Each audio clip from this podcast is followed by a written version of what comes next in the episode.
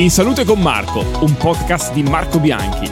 Un viaggio nel corpo umano a 360 gradi, tra scienza e alimentazione. Episodio 14. Il sistema immunitario e i vaccini. Cosa sono e come funzionano. Benvenuti alla nuova puntata di Salute con Marco e oggi parliamo un po' di sistema immunitario. Eh, le nostre difese in qualche modo e per difenderci abbiamo un supereroe, eh, il mio amico Lorenzo Dagna. Ciao Lorenzo, benvenuto. Ciao Marco, grazie.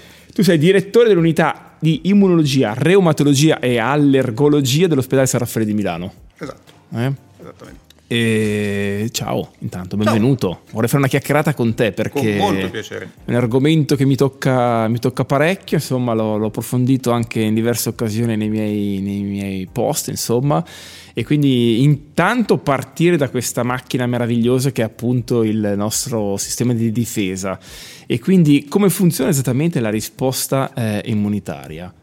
Ma diciamo che il sistema immunitario ha uno scopo principale, cioè deve difenderci e distruggere idealmente ciò che è esterno al nostro corpo e può danneggiarci.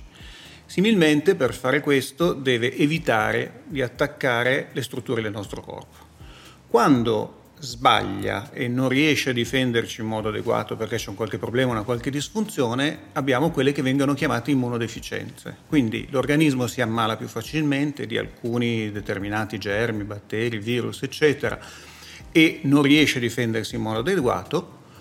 Al contrario, quando invece il sistema immunitario perde la capacità di riconoscere se stesso, e quindi di non attaccare se stesso, abbiamo tutta quella grossissima famiglia delle cosiddette famiglie autoimmuni, in cui il sistema immunitario un poco impazzito aggredisce delle cellule della struttura del nostro corpo danneggiandole e può creare malattie anche molto pericolose.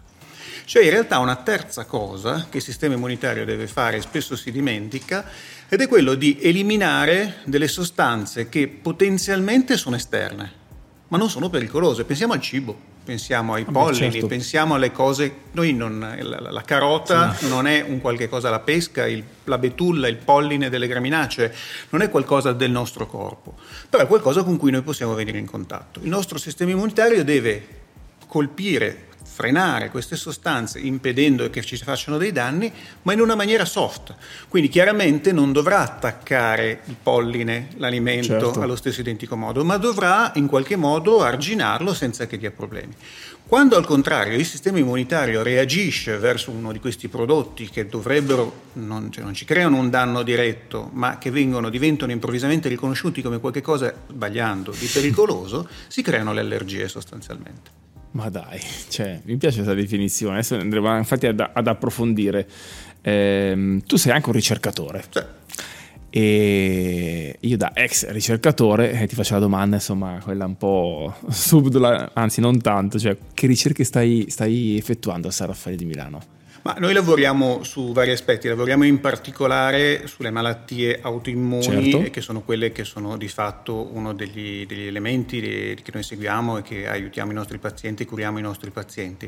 Quindi lavoriamo sia sui meccanismi attraverso i quali le malattie autoimmuni si realizzano e eh, stiamo cercando di capire appunto se c'è qualche cosa su cui si possa intervenire anche in una maniera differente da ciò che è convenzionale, proprio per comprenderne le cause, meglio le cause e quindi arrivare a delle cure più mirate, sia anche una, se vogliamo, della, delle sperimentazioni un pochettino più avanzate, ovvero applicare eh, nel, nella, nella, pratica clinica eh, alcuni protocolli di terapia, alcuni trattamenti che magari sono in fase sperimentale iniziale oppure che sono applicati per altre condizioni ed altre malattie in pazienti che hanno malattie appunto che, per i quali abbiamo maggiori difficoltà di trattamento. Quando hai citato il nome della mia unità operativa termina anche con malattie rare e le malattie rare sono un classico esempio è meno frequente che si faccia una ricerca e delle sperimentazioni su grossi numeri sulle malattie rare ed è uno dei nostri proprio eh, obiettivi, una delle cose che facciamo come unità è proprio quella di andare a cercare delle risposte per i pazienti che hanno una malattia rara, una condizione poco frequente e che quindi mancano di un trattamento ufficiale. Certo utilizzando magari altri prodotti che sono in terapia per condizioni più frequenti. Qual è il tuo paziente tipo? Quindi chi viene da Lorenzo Dagna? Uh, abbastanza variabile, diciamo che io ho una formazione un pochino internistica, per cui è un paziente spesso che magari ha una serie di problematiche che non sono state messe ancora assieme, quindi problemi complessi che, che, come quelli che tipicamente hanno le malattie autoimmuni, certo. coinvolgono diversi organi, diversi sistemi. Oppure sono i pazienti che hanno una diagnosi già riconosciuta in uno di questi ambiti, quindi l'autoimmunità che può essere dalle malattie infiammatorie dell'articolazione, le malattie infiammatorie, sono tutte malattie caratterizzate da una significativa effettiva infiammazione. La peculiarità di quello che fa il reumatologo, l'immunologo clinico è di fatto che questa infiammazione tipicamente non è localizzata a un solo organo o sistema, certo. ma colpisce contemporaneamente tanti organi e tanti sistemi e quindi c'è bisogno di una visione un pochettino più generale per trattare questi pazienti. La tua. hai, hai, hai, un compito importante, eh? Sì. te ne rendi conto però. Oneri e onori. Senti, parlando di allergie invece ci si nasce o insomma possono subentrare nel corso della vita? Allora, diciamo che tipicamente la persona non nasce allergica ma lo diventa, ci sono dei gradi di familiarità, okay. anche se è molto difficile stabilire questa cosa perché mh, mm, eh, sì, quando si discuteva ad esempio di, di, di gemelli identici e tutto ciò che hanno i gemelli identici sono causati dalla genetica, assolutamente no perché sennò anche i vestitini e le suole sarebbero geneticamente certo. determinati. Due gemelli identici vivono nello stesso ambiente arrivando all'argomento della l'allergia verosimilmente sì. hanno anche la stessa esposizione a sostanze esterne, ad allergene e quant'altro. Quindi tipicamente, diciamo, nella stragrande maggioranza dei casi le allergie si sviluppano in età infantile e nella grande maggioranza dei casi si ha un miglioramento soprattutto delle allergie respiratorie con la crescita, quindi con il tempo e di solito al passaggio con l'età adulta questi si riducono. Ci sono delle allergie che possono nascere e svilupparsi tardivamente, ma questo non è tanto una questione del sistema immunitario quanto piuttosto il fatto, faccio un esempio, l'ambrosia. L'ambrosia era una pianta che fino a qualche decennio fa in Europa non c'era e quindi nessuno poteva essere allergico all'ambrosia. Se uno per qualche motivo aveva una, dire, una predisposizione a sviluppare questa allergia, quando l'ambrosia è stata importata con i voli transcontinentali dal Nord America, eh, tanta gente ha sviluppato l'allergia semplicemente perché è diventato in contatto con questa sostanza. Eh, le allergie alimentari è ancora un po' più complicato, ma diciamo che possono comparire e manifestarsi anche in un periodo più lungo della vita e anche comparire successivamente. Quindi è, sono condizioni che veramente spaziano su tutta, tutta la, la vita umana dovessimo riassumere in pochissimi step, insomma, punti, quelli che sono i sintomi principali di una persona allergica, quali sono? Cioè... Allora, dipende di nuovo da che cosa eh, uno è allergico. Certo. No, ma in realtà si può abbastanza semplificare, perché tipicamente le sostanze possono entrare nel nostro corpo in tanti sì. modi diversi. Possono entrare perché sono nell'aria, e a questo punto vengono a contatto col naso, con gli occhi, con le vie aeree, quindi negli occhi ci fa venire la, la congiuntivite, piangiamo, okay. le lacrime, gli occhi rossi, il naso che cola, come effetto della deposizione degli allergeni nella mucosa nasale, l'irritazione bronchiale e l'asma, qualora con, con il raggiungimento del, delle basse vie aeree. È chiaro che ciascuno può avere una o più di queste manifestazioni. Ci sono persone che hanno una rinocongiuntivite pazzesca e non hanno mai avuto asma, ci sono persone che hanno un asma molto grave e difficile da trattare. Le allergie alimentari sono invece allergie che chiaramente determin- sono determinate dall'ingestione del far- della, della sostanza a cui noi siamo allergici, tipicamente si manifestano con manifestazioni cutanee si possono manifestare anche con manifestazioni gastrointestinali, quindi diarrea, disturbi di questo genere, ma tipicamente sono manifestati con manifestazione cutanea. Se una persona è molto allergica può avere anche reazione grave sia a una sostanza inalata che a una sostanza mangiata e può avere quello che viene configurato come lo shock anafilattico, reazioni anche molto molto gravi. Alcune sostanze sono particolarmente a rischio di sviluppare, pensiamo in, in Italia è un po' meno frequente, negli Stati Uniti anche per consumo l'allergia all'arachide, il burro oh, d'arachide sì. che mettono da tutte le parti, è molto frequente, ci sono molti bambini che addirittura basta che respirino una piccola quantità di arachide nell'aria, ad esempio di una persona che si apre le noccioline su un aereo e possono avere una reazione asmatica o anafilattica anche letale. Ehm, in Italia è meno frequente perché è meno frequente il, comune, il consumo, ma ad esempio una, ci sono forme simili sulla nocciola che noi ah, consumiamo certo. molto di più che gli americani. La terza forma di allergia, abbiamo detto quelli da inalatori ed alimentari, sono quelle da contatto, per cui ad esempio una persona può essere allergica a delle sostanze contenute so, nel pomodoro, se prepara, fa una preparazione certo. a base di pomodoro, gli vengono delle lesioni cutanee legate proprio al contatto fisico della pelle con queste sostanze, se le mangiano hanno anche magari una reazione francamente minore.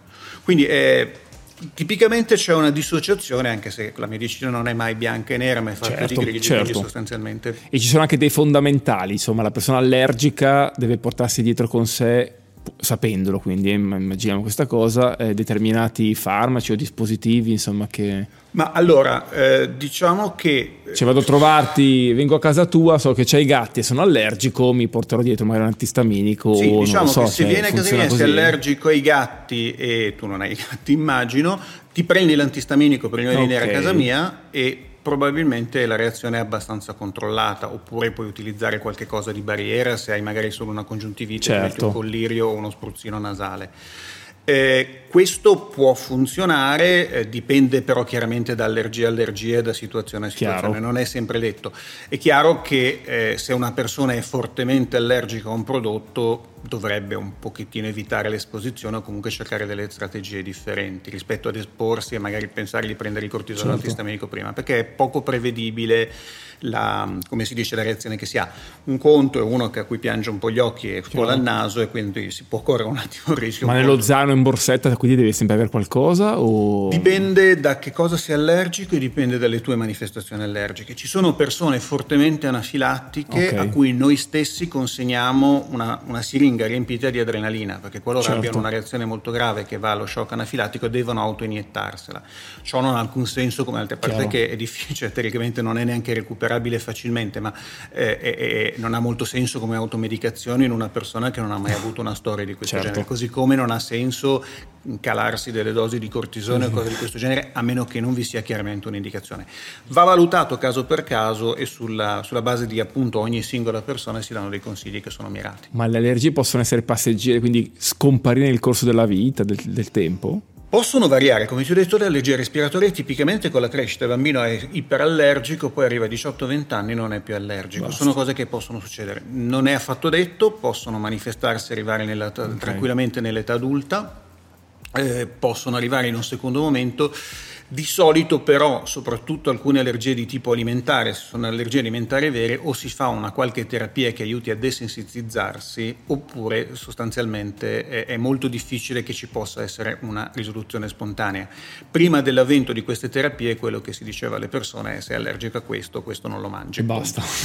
per eliminazione praticamente basta. Che è la strategia però più efficace se vogliamo. Beh, quella che, vabbè, questo credo sia anche un primo passo per fare un test allergico casalinghe casalingo forse, non lo so, no, però ass- ci sono dei test più validi, c'è qualcosa di allora, più... Assolutamente sì, diciamo che eh, la, la, la prova provata è quella di utilizzare il prodotto Ok. È chiaro che non è che questo mm, non fatelo a casa vostra, mi viene una battuta da dire perché eh, devo scoprire se sono anafilattico no. al kiwi, non è che mi mangio il kiwi esatto. a casa e vedo cosa succede.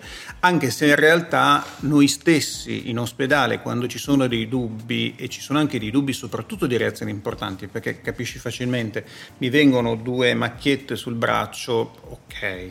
Se però io ho un sospetto e non ho la certezza di aver capito che cosa ha causato a un paziente una reazione grave certo. anche di tipo anafilattico, eh, è bene che io approfondisca eh sì. questa cosa e questa cosa la faccia in un ambiente protetto. Per cui vengono proprio fatti dei test di provocazione in cui in un ambiente protetto con eventualmente anche una figura di tipo rianimatorio pronta ad intervenire, certo. una vena presa, i farmaci che servono per bloccare la reazione già pronti e dosati si dà alla persona a dose crescente la sostanza e si scopre se uno è allergico o non allergico. Questo lo si fa ad esempio in medicina per gli antibiotici, ma lo si può fare anche per alimenti o per altre cose.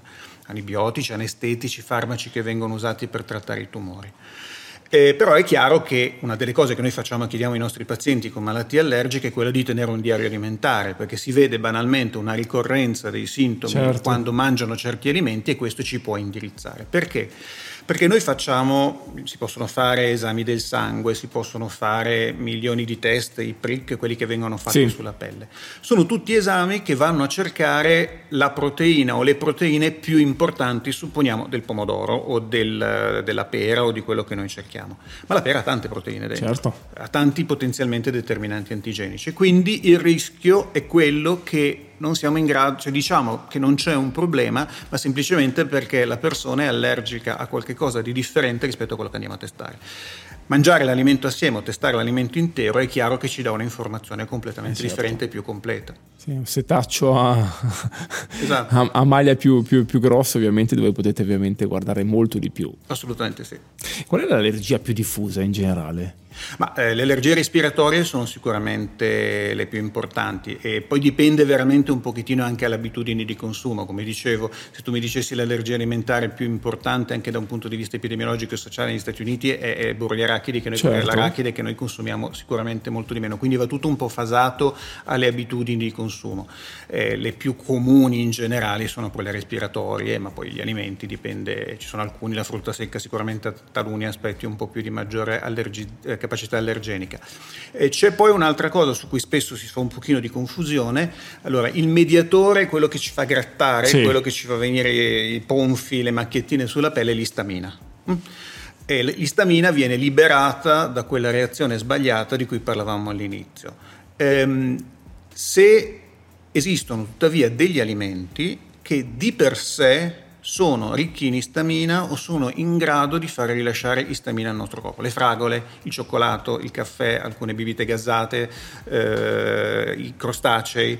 Allora, uno non è necessariamente allergico al crostaceo, eh, si mangia una tonnellata di questo prodotto, una discreta quantità di questo prodotto e ha una reazione specifica magari su una, de- una sensitizzazione precedente. Quindi non tutto è necessariamente un'allergia diretta, può essere anche mediata da questi sistemi e delle volte questo è proprio un pochettino più ingannevole.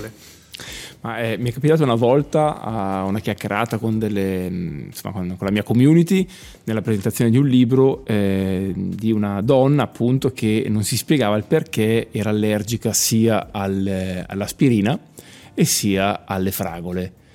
E vabbè, gli dissi che avevano un principio comune, un principio attivo in comune che fondamentalmente era l'acido acetilsalicilico, ovviamente in quantità diverse se mangi una fragola o 3 kg di fragole, però le ricordavo che era come consumare delle piccolissime aspirine, cioè, poi ovviamente ognuno di noi ha il suo effetto, una reazione effetto sulla base della dose, ovviamente, sempre questo che fa la differ- differenza.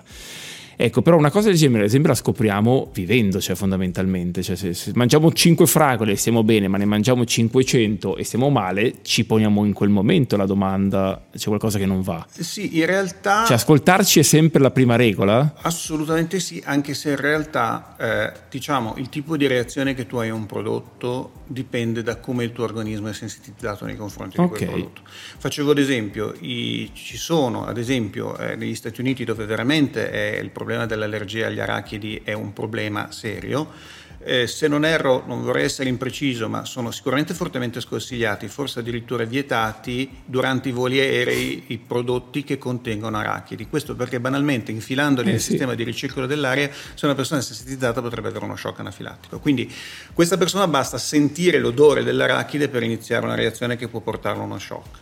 Quindi non è sempre detto che sia tutto dose dipendente. L'esempio della fragola però è un po' più particolare perché la fragola fa parte proprio di quegli elementi che possono generare delle reazioni simili allergiche okay. eh, che sono dose dipendente proprio perché eh, il prodotto come i gamberi, i crostacei sì, sì. e altri sono in grado di determinare un incremento dell'istamina e quindi la reazione allergica. Sui farmaci poi c'è un discorso diverso, ti faccio un esempio, l'aspirina ha anche una peculiarità come tutti i farmaci antinfiammatori. In una persona che ha una reazione allergica in corso, non dovrebbe essere utilizzati gli antinfiammatori, perché gli antinfiammatori bloccano una parte della reazione infiammatoria e spostano, immaginiamoci che ci sia una specie di fiume che porta all'infiammazione, no? L'antinfiammatorio blocca un ramo di questo fiume e lo fa deviare dall'altra parte e l'altra parte è l'allergia. Per cui praticamente possono peggiorare i sintomi allergici semplicemente perché tu hai deviato certo. la cascata infiammatoria verso la produzione delle leucotrieni che sono quelli che sono responsabili dell'allergia. In questo senso, in una persona che ha una reazione allergica, l'antinfiammatorio può, indipendentemente dal fatto che tu sia allergico o non allergico all'antinfiammatorio, dare un problema. Ma ti ascolterei per ore, ma quanto sei bravo. Eh, no, io le domande le ho finite, però vabbè, andiamo avanti perché mi piace chiacchierare con te. Eh, parliamo anche di attualità e così chiudiamo con questo argomento. Sì. Covid. Covid. allora, no, è possibile ci siano delle persone che non si siano assolutamente infettate in questi anni, in questi due o tre anni, insomma, di pandemia? Due. È sicuramente possibile. Eh, diciamo che eh, il è difficile definire che le persone si siano infettate o non siano infettate perché come sappiamo una grossissima quota delle certo. persone che hanno, eh, come si dice, fatto il Covid eh, so, eh, sono, hanno avuto contatto con il virus, hanno avuto un'infezione con pochissimi sintomi o completamente asintomatica. Quindi a mio personale giudizio all'interno di questo gruppo verosimilmente cadono una serie di persone che non sanno di essersi ammalate okay. di Covid. Eh, diciamo che è possibile difficile certamente con i numeri che in Europa e in Italia ci sono stati anche nel recente passato, che uno non abbia mai avuto nessun contatto con un positivo, ma non è una cosa escludibile. Eh, ci sono, diciamo che il nostro sistema immunitario ha tanti meccanismi di difesa. Noi abbiamo parlato di quelli più evoluti. Sì. Però faccio un esempio, se io metto la mia mano dentro un barattolo pieno di batteri, non, non muoio di sepsi, perché? Perché spero di avere una pelle completamente integra senza tagli e nient'altro. E quindi la barriera fisica determinata contaminata dalla mia pelle non fa entrare i germi. La stessa cosa lo si può dire per la mucosa del naso, la produzione di muco, certo. la produzione di altri fattori che fanno delle barriere fisiche. È possibile che magari una persona sì ha avuto un contatto con uno con, che, che, era positivo per il Covid, ma le sue barriere hanno in qualche modo contenuto l'infezione. Questa è certamente una possibilità, diciamo che se il nostro sistema immunitario incontra un patogeno, un germe, un virus in particolar modo che non ha mai visto, ha bisogno di un po' di tempo per reagire e quindi è molto difficile che non avvenga proprio nulla. Però queste due possibilità come estreme ci possono essere. Un bacio tra un positivo e un negativo. Mi viene da dire che sia abbastanza difficile che ah, non okay. trasmetta l'infezione. Mi permetto di aggiungere una cosa sull'argomento certo. che noi stavamo discutendo. Covid ci ha insegnato una cosa che non ci attendevamo, ovvero è aumentata in una maniera pazzesca nelle persone che hanno fatto il Covid l'allergia. Covid è in grado di generare delle allergie, delle manifestazioni allergiche a specifiche di tipo cutaneo, tipicamente genera una forma di orticaria che può durare anche settimane o mesi o anche anni, l'ho avuto anch'io, che non ho mai sofferto di orticaria in vita mia, 15 giorni dopo essermi ammalato di Covid nella primissima ondata ho sviluppato un'orticaria per cui ho dovuto prendere per un periodo medio-lungo degli antistaminici. Non si sa di preciso perché okay. ciò accada, ma succede ed è estremamente descritto, tanto che è molto frequente vedere negli ultimi mesi e anni, diciamo mesi, eh, persone che magari non hanno mai avuto una storia di orticaria o avevano delle cose molto lievi, hanno avuto un peggioramento dei sintomi, si ricostruisce, tutto questo avviene 15-20 giorni no. o anche meno dopo l'infezione naturale da Covid. E c'è un'ipotesi su questo? Che... Non ci sono ancora no? delle ipotesi okay. chiarissime, eh, però questo rientra, se posso permettermi, in una di quelle cose fastidiose che se ci vacciniamo non ci prendiamo un Covid troppo pesante, forse ci, ci evitiamo e viviamo anche un pochettino meglio. Sia i vaccini sempre, sì, eh, ovviamente, dubbio. ancora di più insomma quando ci sono insomma, emergenze sanitarie di questo genere. Senza quindi... dubbio. Senza dubbio. Lorenzo, io chiacchiererei per ore, ma non possiamo, il podcast deve tirare. durare top, eh, tot, quindi basta, sei stato il top, però a questo punto sì, il mio gioco di parole lo uso. E grazie professor Dagna, grazie mille, ci vediamo a una prossima occasione allora. In con con Marco, ti riaspetto. Con grazie mille piacere. Lorenzo. In salute con Marco è una produzione Realize Networks.